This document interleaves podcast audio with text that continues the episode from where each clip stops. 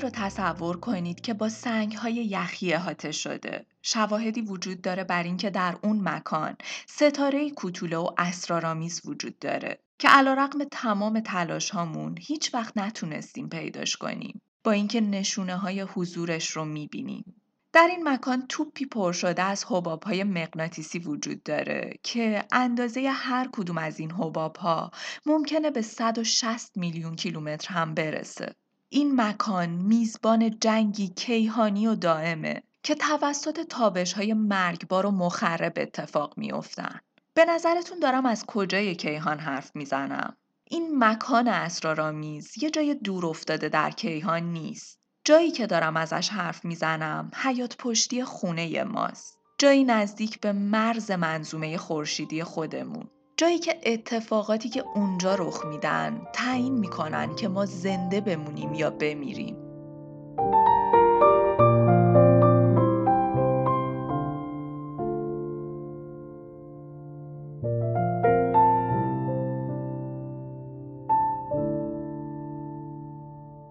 در قرن گذشته با پیشرفت هایی که داشتیم تونستیم درکمون از جهان رو تغییر بدیم. ما از نقطه‌ای که فکر می کردیم زمین مرکز جهانه و جهان داره به دور این نقطه مقدس میگرده به جایی رسیدیم که فهمیدیم زمین با تمام عظمتش برای ما یه قبار بی اهمیت دور افتاده در کیهانه. ما میلیاردها ستاره رو در کهکشان خودمون کشف کردیم. ستاره هایی که هر کدومشون منظومه های مستقلی هستن که ممکنه سیاراتی مشابه زمین رو در خودشون داشته باشن. ما حتی میلیاردها کهکشان جدید رو کشف کردیم. ما سیاه چاله هایی رو پیدا کردیم که تمام دانش بشریمون رو به چالش کشیدن. ما کنجکاو بودیم و به خاطر همین کنجکاوی هم تونستیم ناشناخته ها رو کشف کنیم.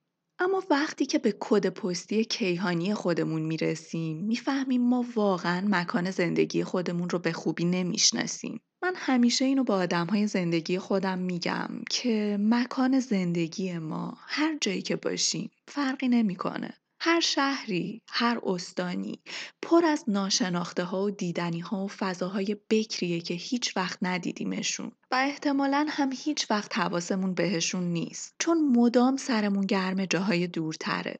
انگار این ذات آدم هاست. همونطوری که آدم ها ماه رو، سطح ماه رو خیلی بهتر و دقیق تر از کف اقیانوس ها می‌شناسن.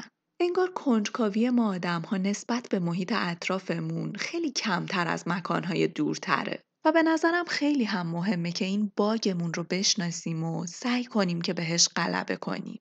همین باگ باعث شده جای اینکه رو جزئیات و ویژگی های منظومه خودمون، محل زندگی خودمون، جایی که حیاتمون بهش وابسته است متمرکز باشیم، مدام داریم به جاهای دور افتاده و ناشناخته تر نگاه می‌کنیم. شاید از شنیدن این موضوع تعجب کنید ولی ما با این همه ادعا با داشتن تلسکوپی مثل جیمز وب و تمام این پیشرفت ها هنوز دقیقا نمی‌دونیم که سامانه خورشیدی ما یا همون منظومه خورشیدی ما چقدر وسعت داره.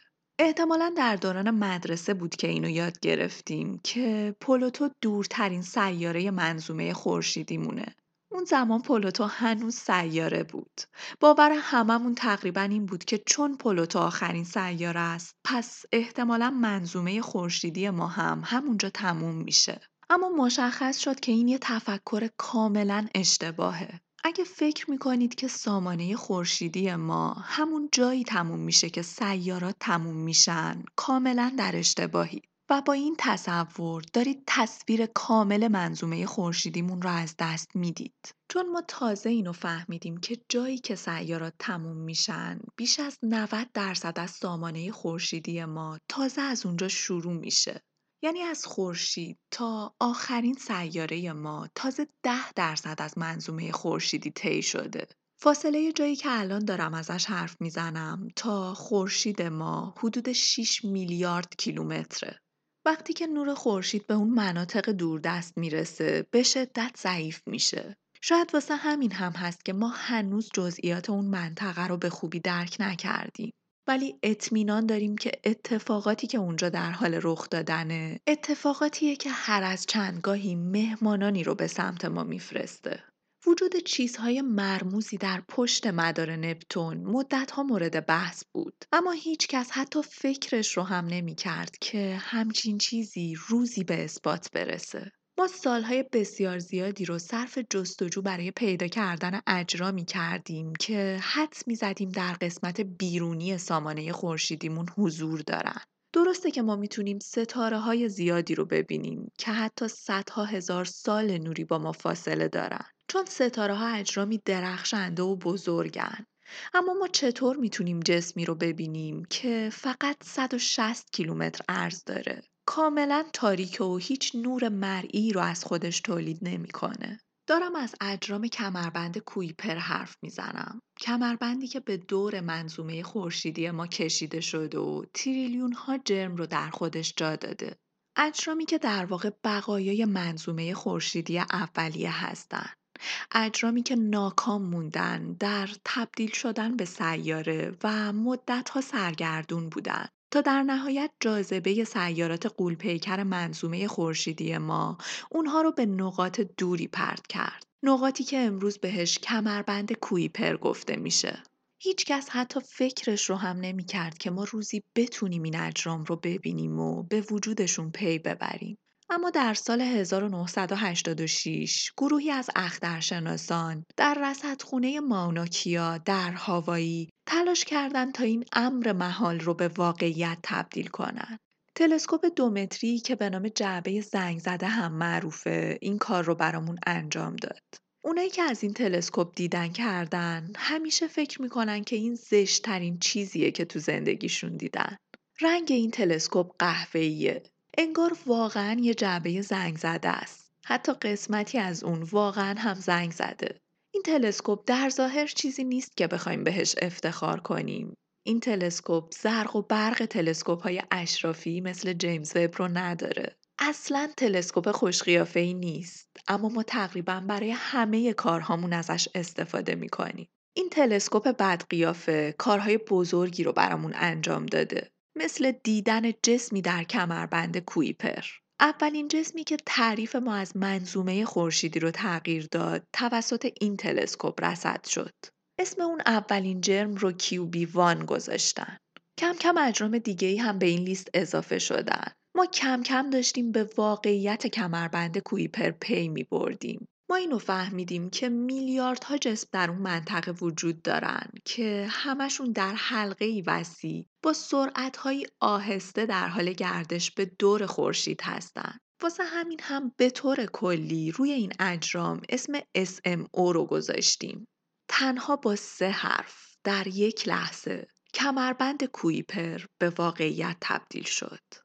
علاوه بر اینکه تنها با سه حرف و در یک لحظه وسعت سامانه خورشیدی ما برای ما دو برابر شد این اولین مدرکی بود که نشون می‌داد سامانه خورشیدی شگفتی های زیادی رو در خودش پنهان کرده. معادله تغییر کرده بود. حالا می‌دونستیم سامانه خورشیدی بسیار دورتر از جایی که تصور می‌کردیم به پایان می‌رسه.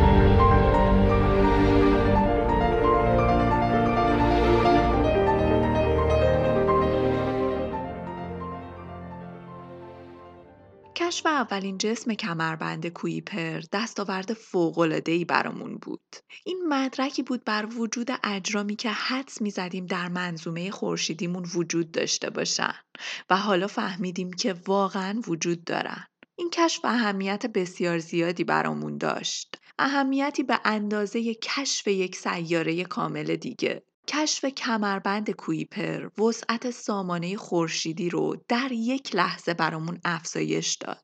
اما علاوه بر این کشف بزرگ و وسعتی که حالا برای سامانه خورشیدیمون قائل بودیم مقام یکی از اعضای منظومه خورشیدیمون ازش گرفته شد چون کشف اجرام کمربند کویپر بهمون نشون داد که بعضی از اجرام این مجموعه بزرگتر از کوچکترین سیاره ما هستند.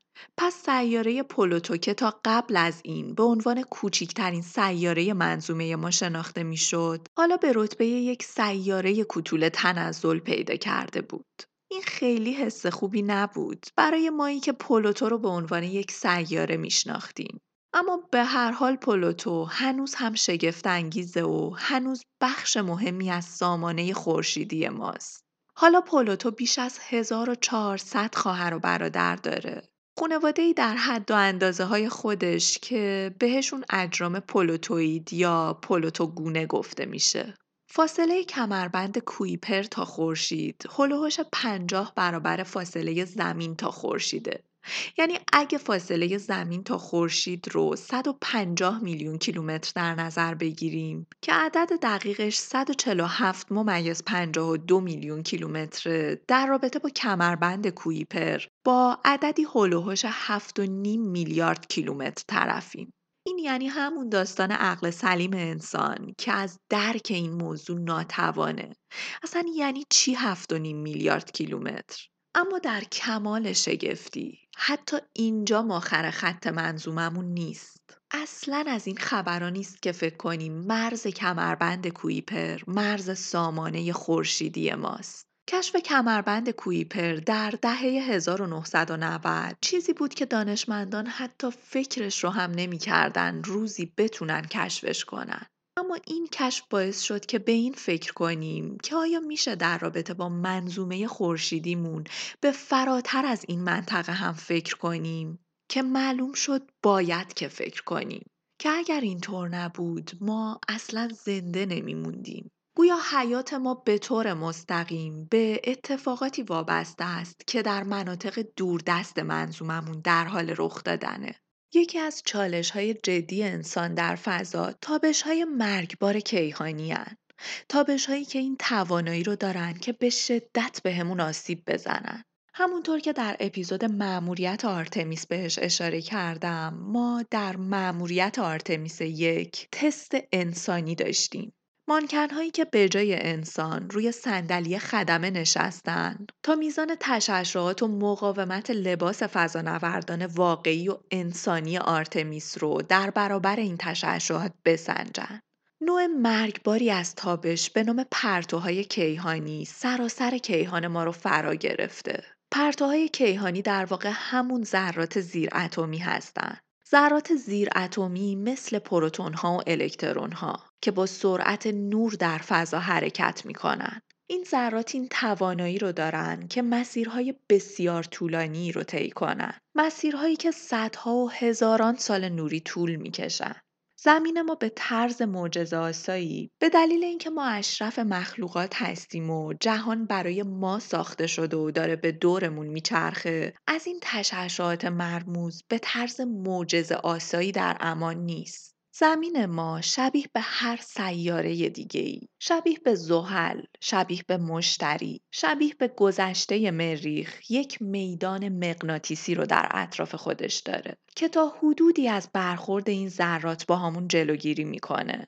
تا حدودی. اما این به این معنی نیست که تمام این ذرات توسط میدان مغناطیسی زمین بلاک میشن. این پرتوها حاصل انفجار ستاره ها هستند. اونا حاصل اون سوختی هستن که در هسته ستاره ها در حال مصرف شدنه و ستاره ها رو روشن نگه میداره مثل خورشید ما. این پرتوها به شدت با حیات با شکلگیری حیات ناسازگارن اونا می‌تونن الکترون ها رو نابود کنن. اونا این توانایی رو دارن که ساختار شیمیایی سلول های ما رو تغییر بدن و باعث ایجاد جهش بشن.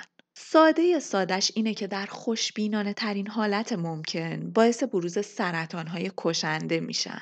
اگه این پرتوهای کیهانی به طور دائم و بدون هیچ حفاظی بهمون برخورد می‌کرد واقعا معلوم نبود که اصلا حیاتی روی زمین امکان شکلگیری داشت یا نه. سیاره مشابه زمین اما بدون میدان مغناطیسی الان مریخه سیاره‌ای که احتمال میدیم در گذشته سیاره‌ای شبیه به زمین بود که با از دست دادن میدان مغناطیسیش امروز به سیاره‌ای به ظاهر بدون حیات و وارث تبدیل شده. واسه همین هم هست که موجودات زنده روی زمین برای تصاحبش نقشه کشیدن. تعداد کمی از پرتوهای کیهانی به ما برخورد می‌کنن. می‌تونیم عامل بعضی از سرطانها رو برخوردهای احتمالی با پرتوهای کیهانی در نظر بگیریم. اما مشخصا اون بیرون چیزی وجود داره که از ما در برابر حمله کامل و مخرب و خطرناک پرتوهای کیهانی محافظت می‌کنه. من در فصل قبل ماهکست مفصل از بادهای خورشیدی و میدان مغناطیسی زمین گفتم براتون.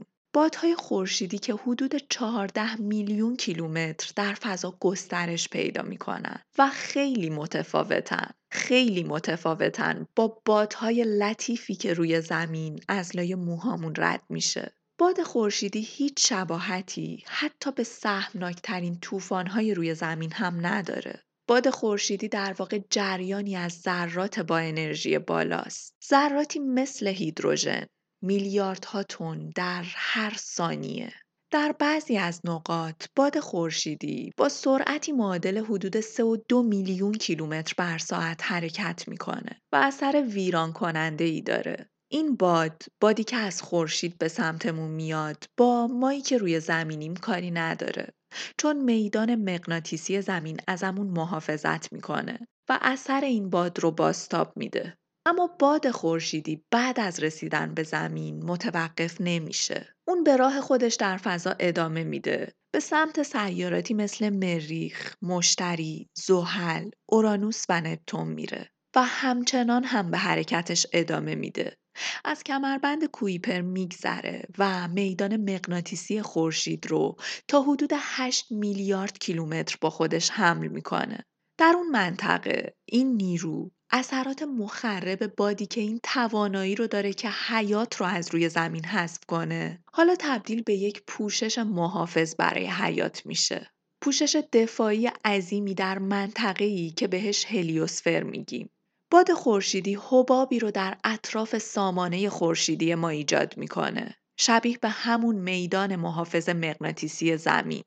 اما در این ناحیه خورشید شبیه به یک مادر با ایجاد این پوشش محافظ داره تلاش می‌کنه که از فرزندان خودش محافظت کنه در برابر پرتوهای کیهانی مخربی که از بیرون سامانه خورشیدی به سمتمون میان بدون این پوشش، بدون این حفاظت مادرانه خورشید، ما برای همیشه از روی زمین محو می شدیم. شبیه به هر حیات دیگه‌ای که روی زمین وجود داره. پس می‌تونیم به باد خورشیدی شبیه به یک شمشیر دولبه نگاه کنیم که همین توانایی رو داره که بهمون به آسیب بزنه و هم می‌تونه از ما در برابر این آسیب های کیهانی محافظت کنه.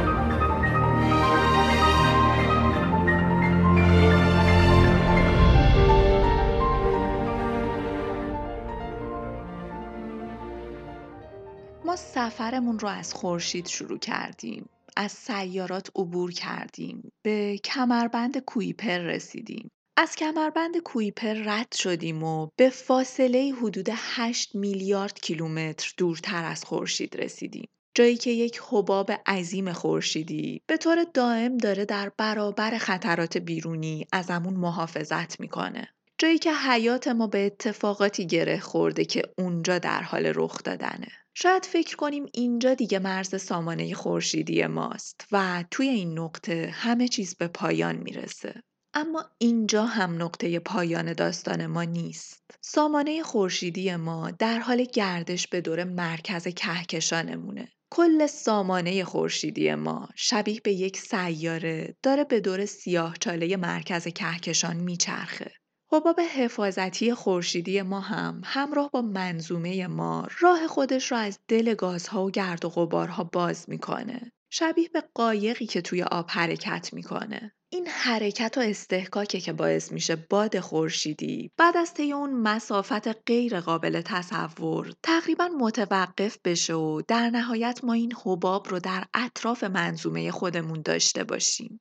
مأموریت آیبکس مأموریتیه که 14 سال شروع شده. آیبکس اسم کاوشگریه که هدف شناسایی و کاوش و تعیین مرز منظومه خورشیدی ماست. آیبکس یک کاوشگر کوچیک به اندازه تایر یه اتوبوسه که از مدار زمین به مرز منظومه خورشیدی ما خیره شده. آیبکس بود که راز هلیوسفر یا اون حباب خورشیدی رو برامون فاش کرد.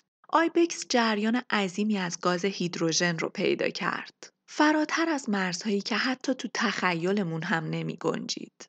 این بزرگترین چیزی بود که تا حالا تو سامانه خورشیدی خودمون پیدا کردیم. و احتمالا هم که دلیل به وجود اومدنش برهم کنش میدان مغناطیسی خورشید با میدان مغناطیسی بزرگتریه. میدان مغناطیسی که از کهکشان داره به سمتمون میاد. دانشمندان فکر می‌کنن که باد خورشیدی انرژی رو از داخل منظومه ما به سمت بیرون هل میده و در مقابل هم انرژی از فضای بین ستاره بیرون کهکشان به سمت منظومه ما در حال حرکته. این دو موج خلاف جهت ذرات رو این وسط گیر میندازه.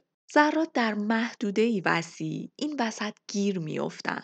محدوده ای در حدود 160 میلیارد کیلومتر. دیوونه کننده است. اساسا خیلی هیجان انگیزه که داریم اینطور رمز و رازهای منظومه خورشیدیمون رو کشف می‌کنیم و یاد می‌گیریم. چون هیچ کسی در جهان توقع دیدن چنین چیزهایی رو نداشت. آیبکس و فناوری های قرن 21 ما اطلاعات شگفت انگیزی رو در اختیارمون می‌ذارن. اما برای ما آدم ها معمولا وقت گذروندن با تجربه های کلاسیک و قدیمی هم خیلی لذت بخشه.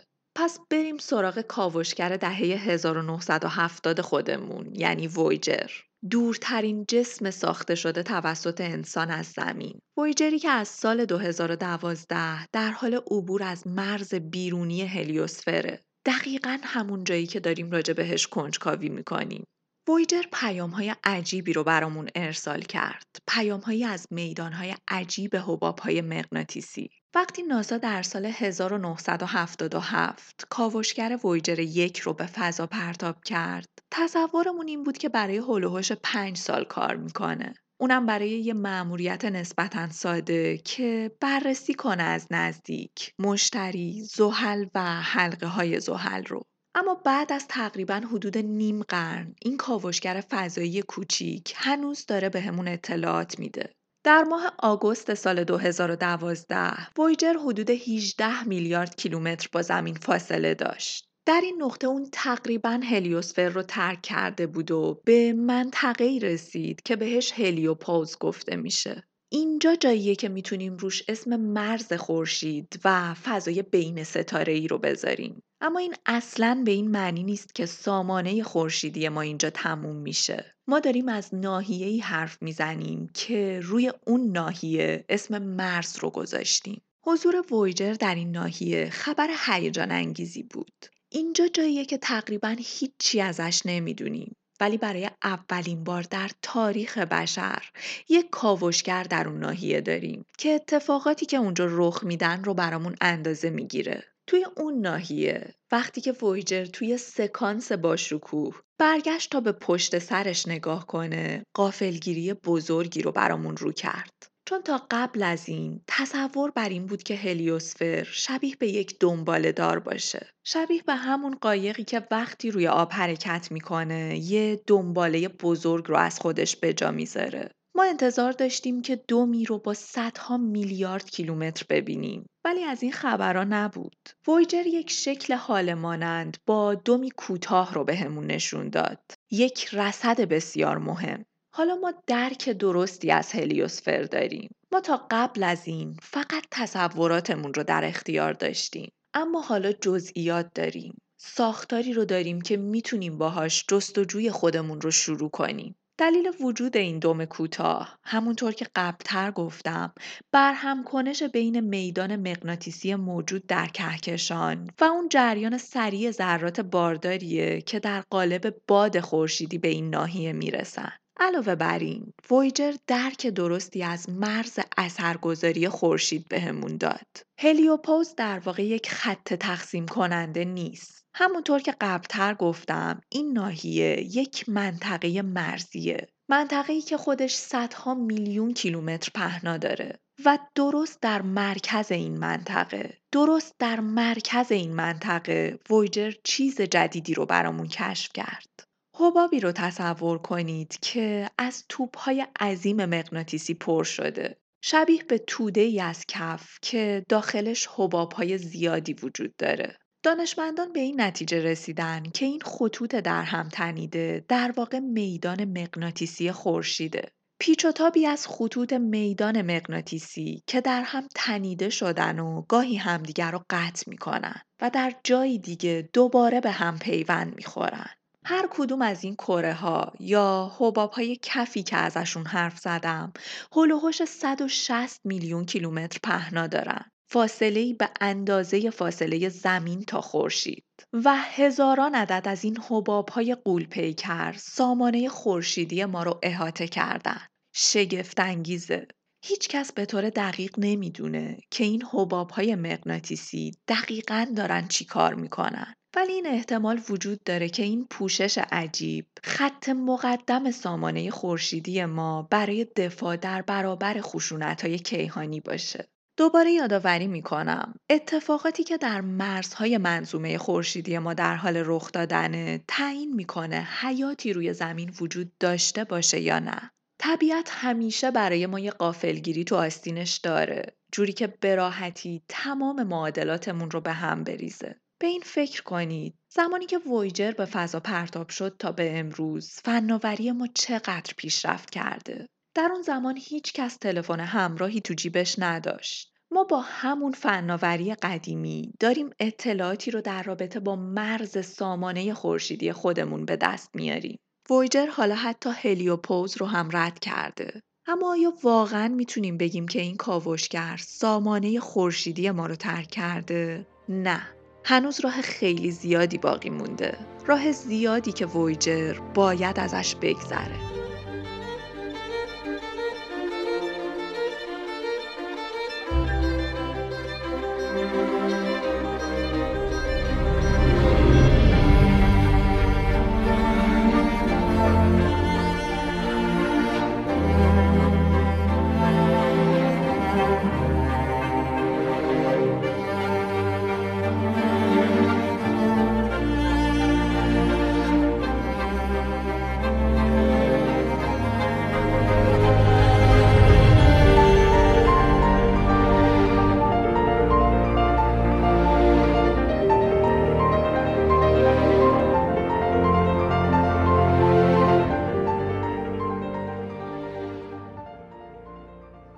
چند قرن یا چند هزاره دیگه حرکت کنه تا بتونه سامانه خورشیدی ما رو ترک کنه. وقتی که ما از محدوده سامانه خورشیدی حرف می‌زنیم یعنی جایی که گرانش خورشید هنوز داره کار می‌کنه. یعنی جایی که گرانش خورشید هنوز تأثیر گذاره و داره رو مواد اثر می‌کنه. ما داریم از جرم خورشید حرف می‌زنیم. جرمی 333 هزار برابر زمین ما. جرمی که 99 ممیز 86 درصد از کل جرم منظومه خورشیدیمون رو به خودش اختصاص داده. ما وقتی به سمت نواحی بیرونی منظومه خورشیدیمون حرکت می‌کنیم شاید به نظر بیاد که دیگه اثری از خورشید وجود نداره. شاید ما در مرز ناحیه مغناطیسی خورشید فکر کنیم که اینجا دیگه ته داستانه. ولی هنوز موادی اون بیرون وجود دارن که از نظر گرانش به خورشید ما مرتبطن. در مرزهای بیرونی سامانه خورشیدی ما تقریبا نابینا میشیم. اونجا تاریکه. واسه همین هم خیلی از جزئیات اون محیط تاریک که در اون نور خورشید برامون کار نمی‌کنه اطلاعی نداریم. بخش بیرونی سامانه خورشیدی بخش ناشناخته این منظوم است. ما نمی‌تونیم این فاصله دور رو به خوبی ببینیم اما گاهی یه سری نشونه، یه سری پیام دریافت می‌کنیم که این پیام هاست که بهمون میگه اون بیرون یه خبرایی هست. پیام هایی که از طریق پیام آورانی مرگبار بهمون می‌رسن. دنبال دارها. ما اساساً دو نوع دنبال دار داریم. یه گروه از دنبال دارها دنبال دارهای دور کوتاه هستن. و نوع دیگه ای از دنبال دارها وجود دارن که دنبال دارهای دور بلندن. دنبال دارهای دور کوتاه از کمربند کویپر میان. همون کمربند شلوغی که دور تا دور منظومه خورشیدی ما رو پشت سیارات احاطه کرده. اونجا خونه اجرامیه که در روند شکلگیری منظومه ما تبدیل به سیاره نشدن اما گاهی گرانش خورشید این اجرام یخی رو وارد مدار می‌کنه که اگه دوره این مدارها کمتر از دویست سال باشه ما به این دنبالدارها دنبالدارهای دور کوتاه میگیم. در حالی که دنبالدارهای دور بلند ممکنه تا یک میلیون سال هم طول بکشه که بتونن مدار خودشون رو کامل کنن. تفاوت بین دنبالدارهای دور کوتاه و دور بلند در اینه که برخلاف دنبالدارهای دور کوتاه که به صورت دایره‌ای حرکت می‌کنن. دنبالدارهای دور بلند مدارهای چرخشی عجیبی رو ایجاد می‌کنن. اونا می‌تونن از همه جا و از همه جهات به سمتمون بیان. و این باعث شده که دانشمندان به این فکر کنن که این اجرام از جای متفاوتی میان از جایی بسیار بسیار دور. هر چند وقت یک بار یه دار به سمت خورشید حرکت می‌کنه و طی این حرکت هر چقدر که به خورشید نزدیکتر میشه خورشید بیشتر گرمش می‌کنه. طی این فرایند هم یخ دار کم کم تبدیل به گاز میشه و دار جرم خودش رو از دست میده. ولی حالا برگردیم به سوال اصلیمون. اینکه دارهای دور بلند واقعا از کجا میان؟ به این سوال در اپیزود بعد جواب میدم. منظومه خورشیدی ما اونقدر بزرگه که جزئیاتش توی اپیزود جا نشد. اما یه نکته جالب دیگه حالا که حرف از دنبال دارها شد بهمن ماه امسال خبر گذشتن یک دنبال دار که این امکان بود که با چشم غیر مسلح هم تماشاش کنیم خیلی داغ شد. اسم این دنبال دار دنبال دار سبز بود. البته اسم آمیانش. یک فوریه این دنبال به نزدیکترین نقطه خودش به زمین در طول پنج هزار سال گذشته رسید و طبق بعضی از پیش بینی ها ممکنه این آخرین باری بوده باشه که بشه از زمین این دنبال دار رو دید. جدای از زیبایی این اتفاق که آدمها رو مبهوت خودش می‌کنه. دانشمندان ناسا از این دنبال دار. به عنوان پیامآوری از بیرونی ترین نقطه منظومه خورشیدی یاد کردن. این شبیه به یه آخرین فرصت بود. آخرین فرصتی که در رابطه با این دنبال دار می‌شد ازش استفاده کرد. واسه همین هم در آخرین ملاقات نزدیک این دنبال دار با زمین تمام چشم ها با آسمون بود و نه تنها که تمام چشم ها تقریبا تمام تلسکوپ ها آماده شکار این لحظه بودن. آماده کشف رمز و رازهای این پیام آور جذاب. عکس این دنبالدار رو در قسمت توضیحات پادکست می‌ذارم براتون. این اتفاق گذشت. خیلی هامون هم حواسمون نبود. مثل تمام اتفاقاتی که تو این چند وقت افتاد و وقتی نداشتیم که بخوایم ذوق و شوقی رو در رابطه باهاش تجربه کنیم. مثل منی که برای یه دوره طولانی یادم رفت اخبار جیمز وب رو دنبال کنم. یادم رفت یه روزی که خیلی هم دور نبود. دستاوردهای این تلسکوپ بخش بزرگی از دغدغه ذهنیم بود. جهان ما جهان عادلانه ای نیست. یه جایی آدم ها چشمشون به آسمونه تا اتفاقی که برای آخرین بار داره رخ میده و پر از هیجان و زیبایی رو تماشا کنن. که دست همدیگر رو بگیرن و این اتفاق رو تماشا کنن. که راز و رمز طبیعت رو تماشا کنن. توی همون لحظه یه جایی آدما منتظر کمکن. یه جایی آدما دارن از سرما یخ می‌زنن. یه جایی آدما دارن واسه بقا میجنگن. تو جهان عجیبی زندگی می‌کنیم که همون دنباله داری که می‌تونه آسمون رو غرق زیبایی کنه و چشمها رو خیره به خودش می‌تونه عامل نابودی و مرگ باشه. یه وقتایی جهان گولمون می‌زنه و این نشون میده مرز بین روشنایی و تاریکی چقدر باریکه. آدما وقتی که برای بقا می جنگن وقت ندارن که طبیعت رو کشف کنن. وقت ندارن دنبال حقیقت باشن. وقت ندارن از خرافات دست بکشن. چنگ می‌زنن به دم دستی ترین امیدی که دارن. این آدما به راحتی هر داستانی رو باور می‌کنن. چون نیاز دارن به این امید که آروم بشن و بتونن به جنگ خودشون برای بقا ادامه بدن. آدما وقتی دارن واسه بقا می جنگن وقت ندارن با آسمون نگاه کنن. وقت ندارن زیبایی های این جهان رو ببینن و ازش لذت ببرن. ولی امیدوارم واقعا امیدوارم آدمایی که از جنگ برای بقا عبور کردن حواسشون به آدمای دیگه باشه. حواسشون به این باشه که هیچ حالی هیچ حسی هیچ تجربه قشنگتر از این نیست که نجات دهنده باشیم که قدمی برداریم. که حالا که زنده ایم واسه بهتر شدن جهانی که درش زندگی می‌کنیم جهانی که غرق بیعدالتیه یک کاری انجام بدیم. این حس لذت بخشه. شبیه به تجربه نگاه کردن به یه دنباله دار. در حالی که می‌دونی تو جزو آخرین آدم هایی هستی که این تجربه رو دارن که شانس این تجربه رو دارن.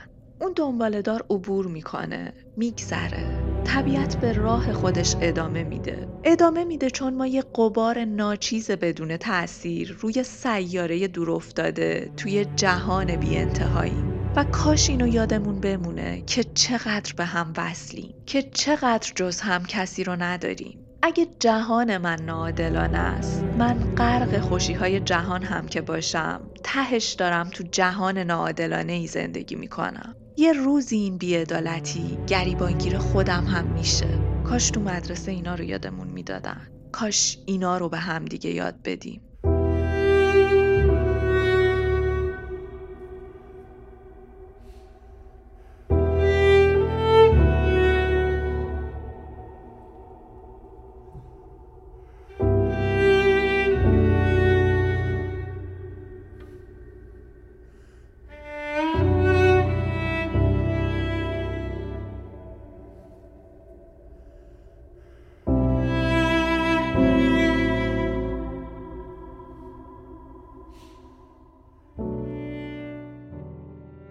ممنون که تا پایان همراه بودید. منابع این اپیزود رو که می‌دونید در قسمت توضیحات پادکست پیدا می‌کنید.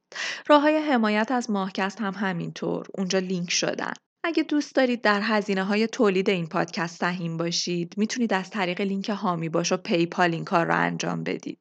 کانال یوتیوب ماهکست رو هم از دست ندید که ویدیوهای معرفی کتاب اونجا آپلود میشن. فکر می‌کنم این آخرین اپیزود امسال ماهکست باشه. سال خوبی رو پشت سر نذاشتیم ولی امیدوارم که سال آینده سالی باشه که توش زمستونمون به سر می‌رسه. ممنون که تا پایان همراه بودید. خوب باشید و تا به زودی بدرود. سر اومد زمستون شکفته بهارون گل سرخ خورشید باز اومد و شب شد گریزون گل سرخ خورشید باز اومد و شب شد.